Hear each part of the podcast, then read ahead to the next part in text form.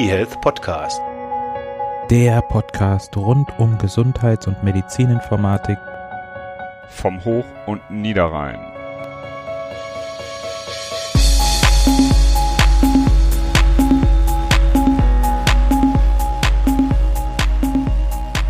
Ja, hallo und herzlich willkommen zu einer weiteren Ausgabe des eHealth Podcasts. Wir haben wieder ein spannendes Thema für euch mitgebracht und das ist auch eins meiner Lieblingsthemen. Da geht es nämlich um die Akzeptanzforschung und ganz konkret um die Akzeptanz von DIGA, digitalen Gesundheitsanwendungen. Das hatten wir schon mal in der Folge 110 als Crossover mit GMP und wir haben auch über Akzeptanzforschung schon vor vier Jahren in der Folge 68 gesprochen. Also wer da nochmal zurückblicken möchte, kann das gerne tun. Zwei Jahre her, vier Jahre her, Zeit für ein Update.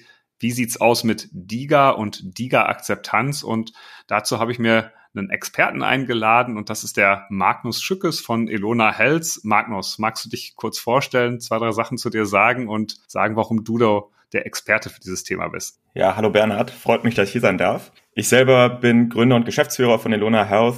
Ähm, ich glaube, bei Elona haben wir uns zur Mission gemacht, die Psychotherapie von morgen mitzugestalten. Bei Elona bin ich hauptverantwortlich für einige Themen, über die wir auch heute hoffentlich dann sprechen.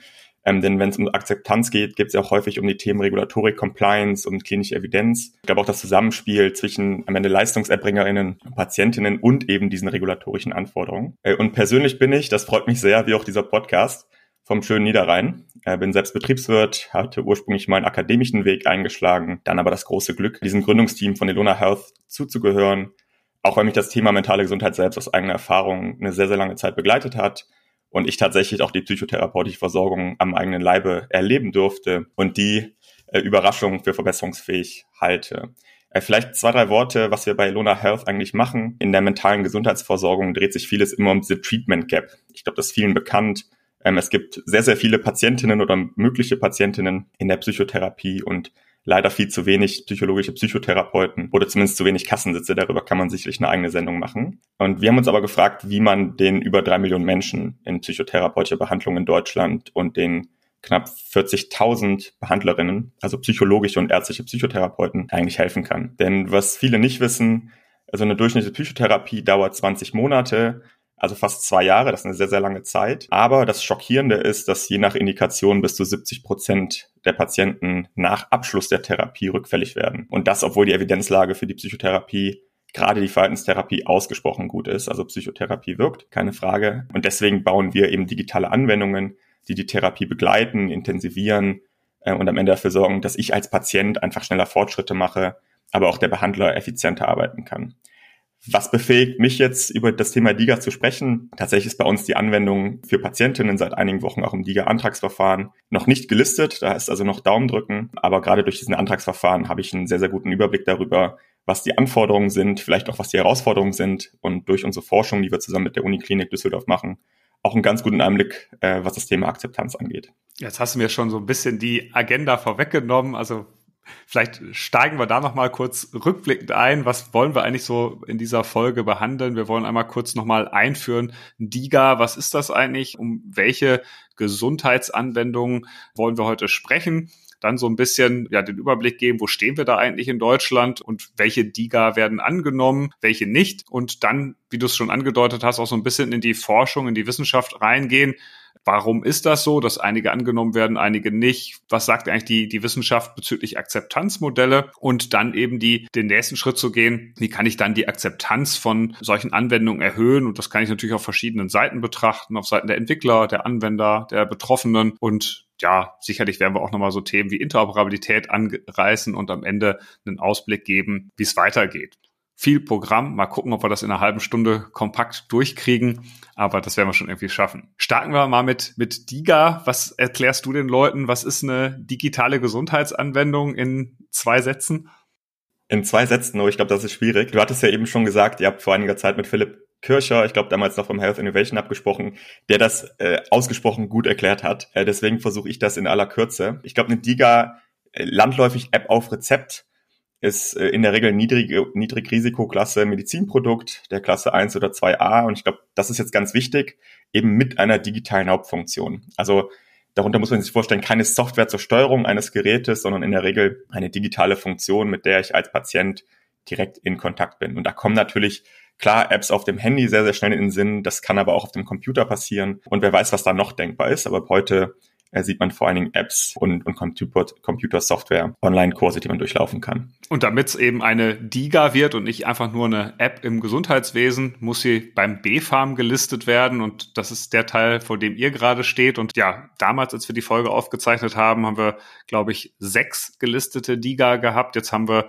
aktuell, glaube ich, 33. Stimmt das? Ich glaube, seit heute auch erst zwei, wieder 32, weil heute eine DIGA aus dem Verzeichnis gestrichen worden ist. Auch das passiert, also das ist eben im Rahmen des, des Qualitätsmanagements vom B-Farm. Ich habe Apps, die ich dauerhaft dort einbringen kann und andere, die sozusagen eine Erprobungsphase sind. Und wenn sie dann in dieser Erprobungsphase den Versorgungsnachweis nicht erbringen, dann werden sie wieder gestrichen. Das ist dann anscheinend heute passiert und wir haben also dann 32 DIGA. Wo stehen wir denn insgesamt in Deutschland? Ja, ich glaube, ähm, DIGAs, digitale Gesundheitsanwendungen, feiern jetzt gerade so um die Zeit ihr zweijähriges Bestehen. Zumindest die ersten DIGAs sind jetzt seit zwei Jahren im Verzeichnis aufgenommen. Du hast gerade schon gesagt, wir sind jetzt bei etwas über 30 Digas oder zumindest aufgenommene Digas im Verzeichnis. Ich finde, das ist nochmal wichtig zu betonen. Per se ist digitale Gesundheitsanwendung Diga ja kein geschützter Begriff, sondern beschreibt in der Regel nur die Anwendung, die den Anforderungen des BFAM genügen und dann in das sogenannte DIGA-Verzeichnis aufgenommen wird und im DIGA-Verzeichnis aufgenommen zu werden. Das bedeutet, dass ich als gesetzlich Versicherter ähm, am Ende einen Anspruch gegenüber meiner Krankenkasse habe auf Versorgung mit DIGAs. Das heißt aber nicht, dass wir DIGAs nicht auch außerhalb des Verzeichnisses finden können, durch Selektivverträge beispielsweise oder auch im Selbstzahlermarkt. Ich glaube, was ähm, ganz gut zu erkennen ist, dass wir im Bereich der DIGAs einen sehr, sehr starken Fokus auf einzelne Krankheitsbilder haben, also im Bereich der mentalen Gesundheit, im Bereich Stoffwechselkrankheiten, Muskeln und Skelett findet man doch eine höhere Dichte an DIGAs. Und was wir gerade auch sehr, sehr gut sehen, ist, dass die zugrunde liegende Gesetzgebung, also die DIGA-V, die ursprünglich agil gedacht worden ist, auch tatsächlich jetzt so ausgelegt wird. Das heißt, wir als Hersteller werden regelmäßig mit neuen Anforderungen konfrontiert, die einem das Leben nicht unbedingt einfacher machen, denn man unterliegt ja so, so schon sehr, sehr hohen Anforderungen. Ich glaube aber grundsätzlich muss man diese Agilität wirklich begrüßen, weil so agil wie die digitale äh, Gesetzgebung dann am Ende ist, so digital sind auch die Anwendungen. Sofern man da alle Stakeholder an den Tisch holt, ist das wirklich, äh, wirklich zu begrüßen. Ich glaube, da kommen wir gleich auch nochmal zu. Was wir hier auch nochmal betonen sollten, ist, dass Deutschland im DIGA-Space wirklich eine Führungsrolle in der Welt einnimmt. Äh, Deutschland war das erste Land, das diese systematische Erstattung von digitalen Therapeutika, also digitalen Gesundheitsanwendungen auf den Weg gebracht hat. Und ich finde, wir haben in Deutschland ja ab und an so die Tendenz, unsere eigenen Errungenschaften madig zu machen. Aber tatsächlich folgen jetzt anderen Ländern unser, unser Beispiel. Also Belgien hat ein ähnliches Verfahren implementiert. Frankreich soll nach deutschem Vorbild Ende nächsten Jahres die erste DIGA verfügbar sein. Einige skandinavische Länder folgen. Und man sieht, dass einfach in ganz Europa sich viel in diesem Bereich DIGA und Erstattung tut weil, glaube ich, alle das Potenzial dieser Anwendung auch erkennen. Das heißt, wir sind Vorbild in der gesetzlichen Regelung, dass sowas überhaupt erstattungsfähig ist. Wenn man sich jetzt ein bisschen die konkreteren Zahlen anschaut der einzelnen ja, Apps, wie häufig sind sie verordnet worden? Bei der TK und bei der AOK gab es da kürzlich veröffentlichte Zahlen. Das waren so knapp 20.000 Freischaltcodes, die herausgegeben wurden. Bei der TK, glaube ich, bis Ende 2021 in der Veröffentlichung. Bei der AOK waren es irgendwie, ich glaube, bis Mitte des Jahres 2022 insgesamt so 21.000 Freischaltcodes. Das heißt, die ja, Voraussetzungen sind da. Wir können sie verordnen, wir können sie erstatten in Deutschland, aber die Nutzung bleibt noch so ein bisschen hinter den Möglichkeiten zurück. Warum? Das, das ist äh, die gute Frage, der wir uns, glaube ich, ein Stück weit nähern müssen. Und äh, wenn ich da die Antwort so hätte, äh, dann hätte ich wahrscheinlich schon längst einen anderen Job. Was man, glaube ich, schon mal sagen kann, dass es multifaktoriell ist. Ja? Also ich glaube, es gibt nicht, Fall. nicht den einen Grund, dass man sagt, oh, daran liegt's, das ändern wir und dann ist morgen alles gut, sondern ich glaube, da spielen eine ganze Reihe von Faktoren eine Rolle. Ja, aber äh, wir können uns dem ja versuchen zu nähern. Ich glaube, was wir sehen, ist, dass der Markt äh, langsam aber stetig steigt und sich entwickelt. Zahlen, die du gerade genannt hast, sind ja noch vom letzten Jahr teilweise. Ich kenne schon Zahlen von diesem Jahr, die sehr, sehr gut zeigen, dass der Markt um 100, teils 200 Prozent wächst year over year und wir jetzt, glaube ich, schon dieses Jahr die 100.000 Verschreibungen geknackt haben dürften, ähm, also über alle DIGA-Hersteller hinweg. Aber ich glaube, selbst bei 100.000 Verschreibungen reden wir wirklich noch von wenigen Promille aller Menschen, die eigentlich Anspruch darauf hätten. Genau, wenn ich mir allein anschaue, wie viele Personen im, im psychischen Bereich Erkrankungen aufweisen, äh, mentale Gesundheit und da ein, zur potenziellen Zielgruppe von vielen DIGA gehören, dann ist das natürlich, wie du sagst, ja Promillbereich maximal. Genau. Und diese, diese Indikationsbilder, die ich eben nannte, die spiegeln sich eben auch bei den Ärzten wieder. Also man sieht besonders, dass ähm, Haus, im Hausarztsektor, im HNO, in der Orthopädie viele, viele Digas verschrieben werden. Ich glaube, viel ist jetzt immer noch relativ, aber ähm, das sind so die Hauptsektoren, äh, in denen wir Diga-Verschreibungen sehen. Ähm, und das spiegelt sich dann natürlich auch in den Digas wieder, die dann am häufigsten verschrieben werden. Ähm, also Digas zur Begleitung von Adipositas, von Rückenschmerzen, Tinnitus, Migräne, auch Erektionsprobleme. Ich glaube, hieran merkt man sehr schnell, äh, dass wir uns in Richtung Volkskrankheiten bewegen bei den Digas, die ansonsten, und das ist jetzt so ein bisschen der Schritt hin zur Akzeptanz, keine oder nur sehr eingeschränkt von Leistungserbringern eben aktiv begleitet und therapiert werden. Und ich glaube, das ist so ein sehr, sehr wichtiger Punkt. Also man muss versuchen, den Leistungserbringer, die Leistungserbringerin mit in diesen Versorgungspfad zu integrieren. Und ohne da Namen einzelner Digas nennen zu wollen, äh, erscheint es mir grundsätzlich so, dass Digas dann funktionieren, wenn ich sie eben nicht als Substitut platziere, also nicht den Leistungserbringer als Mittelsmann sehe, den ich einfach übergehen kann, sondern ich glaube, Leistungserbringer bei uns haben ja einen sehr, sehr starken eigentlich Gatekeeper-Charakter. Ähm, das heißt, das sind Gatekeeper, den Patienten auch vertrauen, die darüber entscheiden, was dem Patienten am Ende zugutekommt oder auch nicht. Ähm, und ich glaube, die müssen wir mit den Digas auch ja mit einbeziehen, vielleicht auch entlasten, um so eben auch für die Leistungserbringer Anreize zu setzen, Digas auch zu verschreiben. Wobei ich hier so ein bisschen Widerrede machen möchte. Also ich glaube, in der aktuellen Phase ist es ganz wichtig, über diesen Weg zu gehen. Ich glaube, mittel- bis langfristig müssen wir an der einen oder anderen Stelle zwangsläufig dahin kommen, dass wir auch die ein oder andere Person durch eine DIGA ersetzen können, weil wir einfach nicht genug Ärzte, Pflegekräfte zur Verfügung stehen haben, die dann die Versorgung übernehmen können. Das heißt, auch jetzt heute warten schon viele Personen sehr, sehr lange auf einen Therapieplatz. Das wird sich verschlimmern, weil der demografische Wandel greift und äh, wir immer mehr äh, ältere Leute haben, immer durch Arbeitsbelastung, Stress, auch der, der Anteil der psychischen Erkrankungen sehr stark steigt und wir damit den Ärzten irgendwann nicht mehr hinterherkommen, sozusagen. Da werden wir sicherlich auch in einen Bereich reinkommen, wo wir nicht mehr vergleichen müssen, ist die DIGA besser als die Therapie beim Arzt, sondern ist die DIGA besser als gar nichts, weil ein Arzt finde ich vielleicht überhaupt nicht mehr. Da bin ich, da bin ich grundsätzlich voll bei dir. Ähm, ich habe nur immer die Sorge, dass äh, unser Gesundheitssystem darauf gerade nicht ausgerichtet ist. Ich glaube, auch bei dir im Podcast, viele sprechen ja immer davon, dass wir hin müssen zu einer eigentlich präventiven Gesundheitsversorgung, wo ich dann eben auch Menschen behandle, die gerade vielleicht noch gar nicht in Behandlung sind, aber behandlungswürdig sind. Und ich finde, das ähm, kommt gerade in unserem Gesundheitssystem noch zu kurz. Da, da sind, glaube ich, viele Leistungserbringer. Ich weiß noch nicht, ob, ob willig oder aufgeklärt oder incentiviert vielleicht auch diese Bevölkerungsgruppe dann auch mit DIGAs oder mit anderen Therapiemöglichkeiten zu versorgen. Wodurch wir gerade auch sehen, dass viele DIGA-Hersteller dann auch mit telemedizinischen Firmen kooperieren, äh, damit Patienten dann auch den direkten Weg zu den DIGAs finden. Denn auch da sieht man wiederum, ähm, DIGAs können ja auch direkt bei Krankenkassen angefordert werden.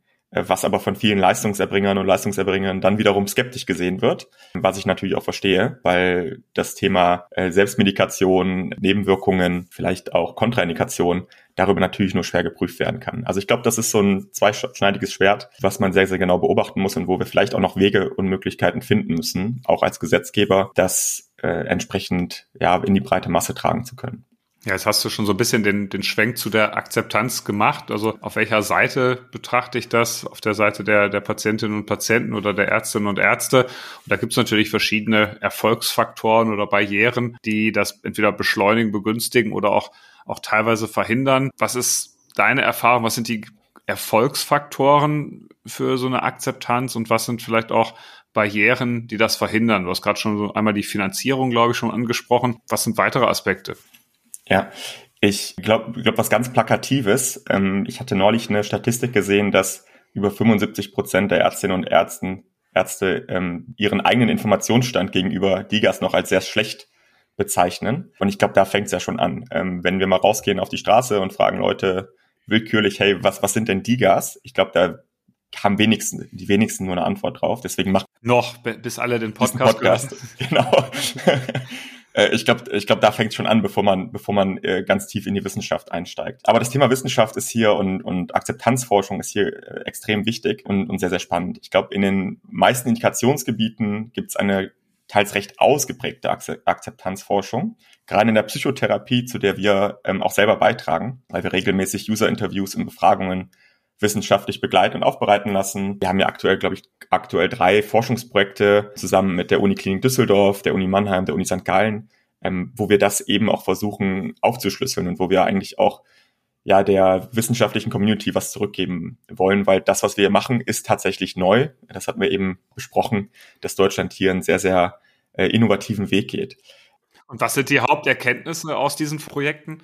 Deswegen, deswegen kann ich gerade vornehmlich für den Bereich der Psychotherapie sprechen. Und ich glaube, was man sieht, ist, dass es so ein paradoxes Verhältnis gibt. Ähm, einerseits aus einer Grundskepsis gegenüber ähm, innovativen Produkten, gegenüber was Neuem, was glaube ich auch ähm, vielleicht der, den Professionen der Profession geschuldet ist, ähm, aber gleichzeitig eben auch, dass viele Leistungserbringer und Leistungserbringerinnen grundsätzlich das Potenzial solcher Anwendungen erkennen. Also die Forschung zeigt da, dass viele Behandler gerade für milde Fälle, für junge Menschen, für motivierte und disziplinierte Patienten, dass viele Behandler da sehr, sehr viele Vorteile sehen, aber das auch je nach Krankheitsbild schon sehr, sehr unterschiedlich sein kann, weswegen eben häufig auch diese Begleitung gewünscht wird.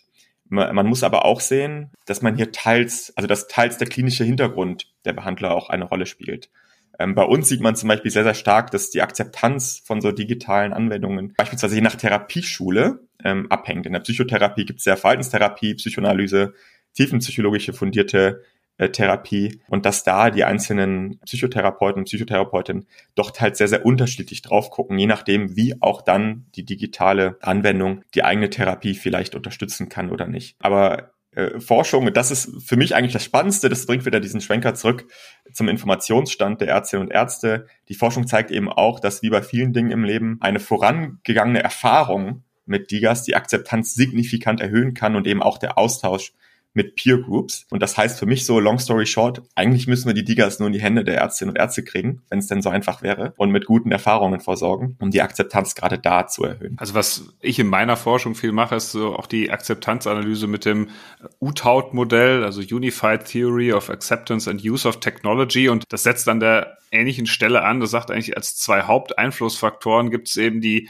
die Leistungserwartung, die Performance Expectancy. Was soll so, ein, so eine Diga eigentlich können? Was bringt die mir? Äh, welchen Vorteil habe ich davon? Und das natürlich kann ich auf beiden Seiten betrachten. Als Patient, wie krank bin ich? Was bringt mir diese App als Unterstützung. Das kann ich aber auch als Arzt mir anschauen und sagen, macht es Sinn, dem Patienten das zu verschreiben? Wie viel Entlastung bekomme ich dadurch vielleicht oder welche Daten bekomme ich vielleicht auch vom Patienten, die mir helfen? Das zweite wesentliche Kriterium dort ist eben die Aufwandserwartung, also die Effort Expectancy. Wie viel Zeit muss ich reinstecken, um diesen gerade angesprochenen Vorteil dieser Leistungserwartung auch zu erhalten? Und da spielt natürlich eine ganz große Rolle, wie informiert bin ich? Weiß ich denn, was die überhaupt kann, die App? Und wie sind meine eigene Vorerfahrungen? Habe ich da schon ein positives Bild von so einer App und traue ich dir das zu, in dem Bereich ja eine Verbesserung zu sein? Du beschreibst das ganz gut. Auf Patientenseite sehen wir eigentlich nicht die großen Hürden und das große Problem. Wenn überhaupt, sehen wir bei Patienten das Problem der Adherenz, also dass viele Patienten eben das so ein Stück weit wie eine digitale Pille betrachten und entsprechend so auch daran gehen. Ich glaube aber, wie bei vielen Themen, gerade das Thema DIGA ist ein Thema, das sich sehr, sehr gut eignet für eigentlich Lifestyle-Krankheiten, also Krankheiten, die auch durch unser eigenes Verhalten getriggert werden. Und das sind natürlich Punkte, die kann man sehr, sehr gut beheben, aber die brauchen eben auch Zeit und für die muss man auch entsprechenden Effort auf Seiten der Patientinnen und Patienten äh, mit einbringen. Das heißt, du meinst, der Fokus sollte bei der ja, Verbreitung jetzt eher darauf zielen, die Ärztinnen und Ärzte mitzunehmen und die sozusagen von den Möglichkeiten der Liga zu überzeugen? Das, das glaube ich, das glaube ich sehr, sehr stark. Also auch da aber wieder ist das ein zweiseitiges Schwert, weil äh, wir einerseits natürlich wollen ähm, und ich glaube auch Gesellschaft müssen wir den Patienten mehr Souveränität geben, äh, mehr Eigenständigkeit geben, ähm, weil du eben ja schon die Versorgungsengpässe angesprochen hast, die in Zukunft äh, sicherlich nicht besser werden. Aber auf der anderen Seite hat eben der Leistungserbringer so eine sehr, sehr starke Rolle eigentlich bei uns im Gesundheitssystem. Und natürlich auch eine Rolle, die mit enorm viel Vertrauen von Seiten des Patienten gestützt wird. Ähm, und wenn wir es da schaffen, eine große Akzeptanz für die Digas bei Behandlerinnen und Behandlern zu kreieren, dann rutscht das automatisch auch, glaube ich, durch zu vielen Patienten und Patientinnen. Denn was wir auch in der eigenen Forschung gesehen haben, ist, dass grundsätzlich, wenn der Therapeut, die Therapeutin davon überzeugt ist, acht bis neun von zehn Patientinnen dann auch zumindest mal eine Diga ausprobieren wollen würden. Und wie ich eben schon sagte, ausprobieren, das ist der richtige Weg hin zu einer Nutzung. Verstehen, wie denn auch eine Diga mir helfen kann, wie denn auch eine Diga meinen Gesundheitszustand verbessern kann und mir das Leben erleichtern kann. Wenn wir das schaffen, sowohl auf Seiten der Leistungserbringer als auch auf Seiten der Patienten, ich glaube, dann machen wir einen großen Schritt nach vorne. Ja, bei den Leistungserbrennern sehe ich da zwei Kategorien von Erfolgsfaktoren. Das ist einmal so wie ich so die individuellen Erfolgsfaktoren. Wie ist denn so die User Experience? Also ist das was, was ich jetzt auch mit ruhigem Gewissen weiterempfehlen kann? Ist das eine App, die man tatsächlich bedienen kann? Sicherlich auch so paar technische Aspekte. Also kann ich das auch mit meiner Praxissoftware, mit meiner Krankenhaussoftware irgendwie kombinieren? Oder ist das irgendwie ein losgelöstes System, wo der Patient mir irgendwie was, was anzeigt und sagt, hier, ich habe da meinen Blutdruck gemessen und das steht hier drin und das aber hat mit allen anderen Sachen nichts zu tun. Ne? Also in dem Moment, wo ich wir sind ja hier im IELTS Podcast und wir müssen ja immer dieses Thema Interoperabilität nochmal hervorheben, solange es in Deutschland noch nicht vollständig funktioniert, dass wir da auch eine, eine Schnittstelle brauchen zu solchen Systemen. Das würde, glaube ich, die Akzeptanz auf Seiten der Leistungserbringer nochmal deutlich stärken, wenn man sieht, ich habe Daten, die ich dann auch für meine Behandlung nutzen kann. Äh, da bin ich voll bei dir. Ähm, wir als Liga-Hersteller müssen ja gewisse Interoperabilitätsstandards gewährleisten. Ich kenne niemanden, der nicht mit Fire arbeitet. Also insofern sind wir da, glaube ich, alle technisch ganz gut ausgestattet. Nur das Problem, was ich bei dem Thema sehe, ist, dass wir alle die technischen Voraussetzungen erfüllen, aber ich als Patient oder als Leistungserbringer gar nicht weiß, wohin soll das denn interoperabel sein? Ähm, das Thema EPA ist ein Thema, äh, was da, glaube ich, eine sehr, sehr wichtige Rolle spielt in Zukunft, was aber auch immer wieder aufgeschoben wird. Ich glaube, auch die PMS und vielleicht auch die KISS-Systeme könnten dann natürlich mit den EPAs deutlich, deutlich besser zusammenspielen und auch dann durch die DIGA entsprechend mit Daten gefüttert werden. Aber da sind wir einfach noch nicht. Wir als DIGA-Hersteller hatten eigentlich vor, die EPA mit zu integrieren. Das wurde jetzt aber wieder aufgeschoben, weil es da einfach von Seiten der EPA ähm, nicht die entsprechenden Fortschritte gegeben hat. Und so steht man dann als Patient eigentlich da und wie gesagt, hat die technischen Möglichkeiten, aber so richtig genutzt, mal einen maschinenlesbaren Export gemacht. Ich glaube, das werden die wenigsten nur ausprobiert haben. Äh, und ich glaube, selbst beim menschenlesbaren Export, äh, den wir auch anbieten müssen übrigens, fände ich es mal spannend zu sehen, wie viele die diese Funktionen eigentlich nutzen und die Daten dann auch ihren Ärztinnen und Ärzten oder Therapeutinnen und Therapeuten auch weitergeben. Also ich glaube, da muss, müssen einige Sachen noch aufeinander aufbauen, damit wir so weit sind, dass wir da auch wirklich die Synergien hebeln können. Und dann haben wir natürlich eine ganze Reihe von Faktoren, die eher ja, hemmend wirken können, also als Barrieren fungieren. Wie sieht das aus mit, mit den Themen Datenschutz, Datensicherheit? Immer wieder gibt's Meldungen, Tagesschau, Heise, wo dann auftaucht Sicherheitslücken bei Gesundheits-Apps, Bundesinstitut genehmigt, Medizin-Apps, trotz Datenschutzmängel, wo es einzelne ja, DIGA gibt, die sozusagen bestimmten Anforderungen nicht gerecht werden und damit natürlich auch so ein bisschen das Vertrauen in eine solche Lösung untergraben.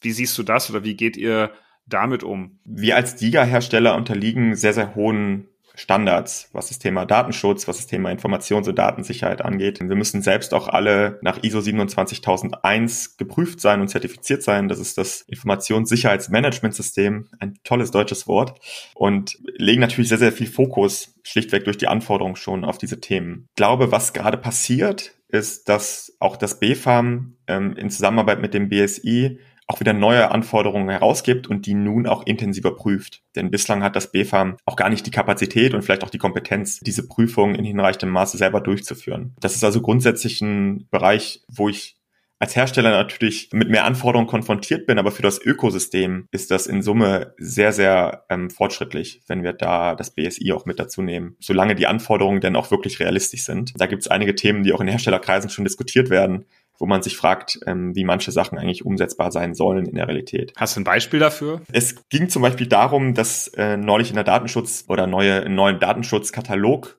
ähm, veröffentlicht worden ist und da unter anderem erwähnt worden ist, dass eine E-Mail-Adresse nicht mehr zum Login genutzt werden darf. Ähm, und da stellt man sich natürlich die Frage, was nutze ich denn sonst? Wenn nicht die E-Mail-Adresse, kommt man vielleicht sehr schnell auf die EPA, aber die EPA ist noch nicht da. Ähm, da gibt es eine ganze Reihe an weiteren Beispielen und, und Problemen, die alleine schon mit dem Thema E-Mail-Adresse verbunden sind, wenn es zum Beispiel darum geht, ein Passwort zu recovern oder ähnliches. Ähm, ich glaube, da sind viele Punkte, die man einfach besser auch zusammen mit den Herstellern ähm, und Verbänden sprechen sollte, weil wir auch als Verband, als Hersteller, ja, Diga-Hersteller am Ende selber ein Interesse daran haben, dass solche Vorfälle eben in Zukunft nicht mehr vorkommen, weil sie natürlich das komplette Ökosystem ein Stück weit in Mitleidenschaft tragen. Vielleicht aber noch ein Punkt, ähm, den ich auch sehr spannend fand, auch aus unseren eigenen Interviews mit Patienten und Patienten aus der eigenen Forschung. Das Thema Datenschutz kommt bei vielen Patienten und Patienten eigentlich gar nicht vor in der Wahrnehmung. Denn das klassische, die klassische Aussage, die wir immer gehört haben, ist, dass viele Patienten und Patienten, was das Thema Daten angeht, eigentlich ein Stück weit, wie soll ich sagen, äh, durch die amerikanischen Hersteller, äh, sei es jetzt Facebook, sei es Instagram, sei es WhatsApp, sei es Google und Co., schon ein Grundmisstrauen eigentlich haben, was Daten angeht. Aber dann wiederum sagen, wenn mir diese Daten selber nützen, also wenn ich selber vielleicht meinem Arzt oder meiner Ärztin damit helfen kann, wenn ich selber meinen Gesundheitszustand damit verbessern kann, dann sind viele Patienten auch sehr bereit, diese Daten zu teilen. Und ich glaube, das ist am Ende immer noch ein Punkt, den wir in Deutschland beackern müssen, wo wir uns, ähm, wo wir schauen müssen, wie können wir eigentlich Gesundheitsdaten auch nutzbar machen für den Einzelnen, vielleicht auch für den Hersteller, vielleicht auch dann für Forschungseinrichtungen und Co., um dann entsprechend auch das Potenzial aus diesen Daten zu ziehen. Also am Ende Leistungserwartung so, als höchster Akzeptanzprädiktor. Das kann gut sein, ja wie, wie die Forschung es, es äh, sagt. Jetzt hattest du gerade schon gesagt, da müssen wir in Zukunft einiges besser machen. Jetzt haben wir schon über viele Aspekte gesprochen. Kommen wir mal äh, gegen Ende der Folge zum, zum Ausblick. Wie geht's jetzt in Deutschland weiter? Ähm, du hast schon anfangs gesagt, es gibt mehr Verordnungen. Es nimmt langsam Fahrt auf mit den Digas. Es werden immer mehr verordnet. Und was machen vielleicht auch andere Länder? Ähm, ich glaube grundsätzlich, dass wir in Deutschland auf einem sehr, sehr guten Weg sind. Ähm, was man sieht, ist, dass sowohl auf Seiten Gesetzgebung einige Themen Themen beackert werden, einige Themen auch neu entworfen werden, ähm, um das Thema DIGA einfach zu professionalisieren, die eben angesprochenen Datenlecks und Co. dann auch entsprechend zu vermeiden. Und so lernt, glaube ich, sowohl der Hersteller am Ende als auch der Gesetzgeber und das BFAM, wie so eine DIGA am Ende idealerweise aufgebaut sein sollte und wie nicht. Denn ich glaube, das muss man immer wieder in Betracht ziehen für, für alle Beteiligten ist das ein sehr, sehr neuer Prozess und am Ende auch ein Lernprozess, bei dem wir eigentlich auf, äh, auf eine grüne Wiese hier treten, was das Thema Digas angeht. Ähm, und ich finde, wir sollten da ja einfach auch mutig sein, das Thema weiter in die breite Masse tragen, auch weiter vertreten. Das ist leider nicht immer der Fall, ähm, weil wir in Deutschland ja gerade im Gesundheitssystem sehr, sehr viele Stakeholder haben mit sehr, sehr vielen Partikularinteressen. Und wenn wir es da schaffen könnten, ähm, auf das Thema DIGA einfach ein, ein wertneutraleren Fokus zu legen, dann ist uns das schon sehr geholfen und man sieht auch gerade, dass schon eine neue Generation an Digas auf den Markt kommt mit genau diesen Learnings, die die ersten Digas vielleicht gemacht haben ähm, und so auch die Qualität der Digas in Zukunft steigt. Das ist schon mal gut zu hören. Das, das stimmt. Ähm, aber so haben wir die Folge übrigens auch begonnen. Das System funktioniert aber auch dahingehend, dass Digas, die eben nicht dieser Leistungserwartung entsprechen, dann auch wieder aus dem Verzeichnis rausgenommen werden. Also ich glaube, grundsätzlich funktioniert das System.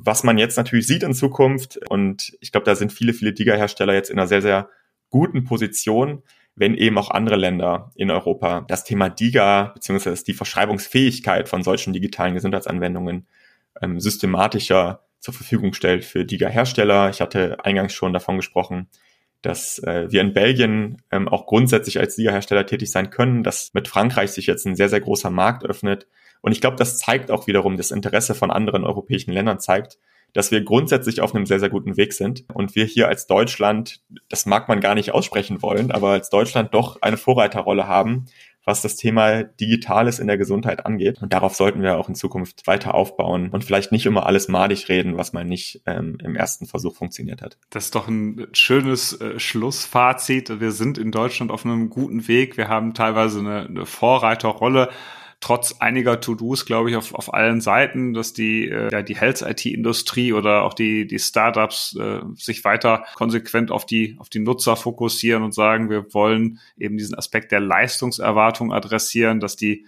Leistungserbringerinnen und Erbringer sich Gedanken machen, wie kann ich denn mir selber Informationen holen äh, und wie kann ich die an meinen Patienten weitergeben und wir als Wissenschaft das Ganze vielleicht auch noch intensiv begleiten. Das ist, glaube ich, gerade, du sagtest, auf der grünen Wiese sehr, sehr stark vonnöten. Dann gucken wir mal, was in zwei Jahren, dann machen wir vielleicht wieder die nächste Folge zum Bereich Diga, ob es dann auf 100 angewachsen ist oder die Anzahl der ausgeteilten Codes dann in den, ja, vielleicht auch sechsstelligen, siebenstelligen Bereich reingeht. Das war's für heute oder hast du noch einen Punkt, den wir, den du noch gerne ansprechen möchtest, den du, den wir vergessen haben bei unserer langen Agenda?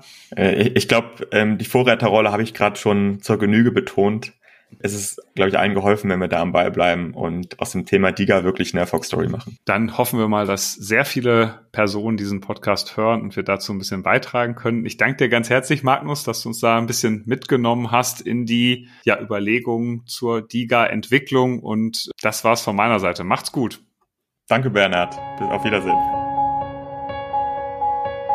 eHealth Podcast der Podcast rund um Gesundheits- und Medizininformatik vom Hoch- und Niederrhein.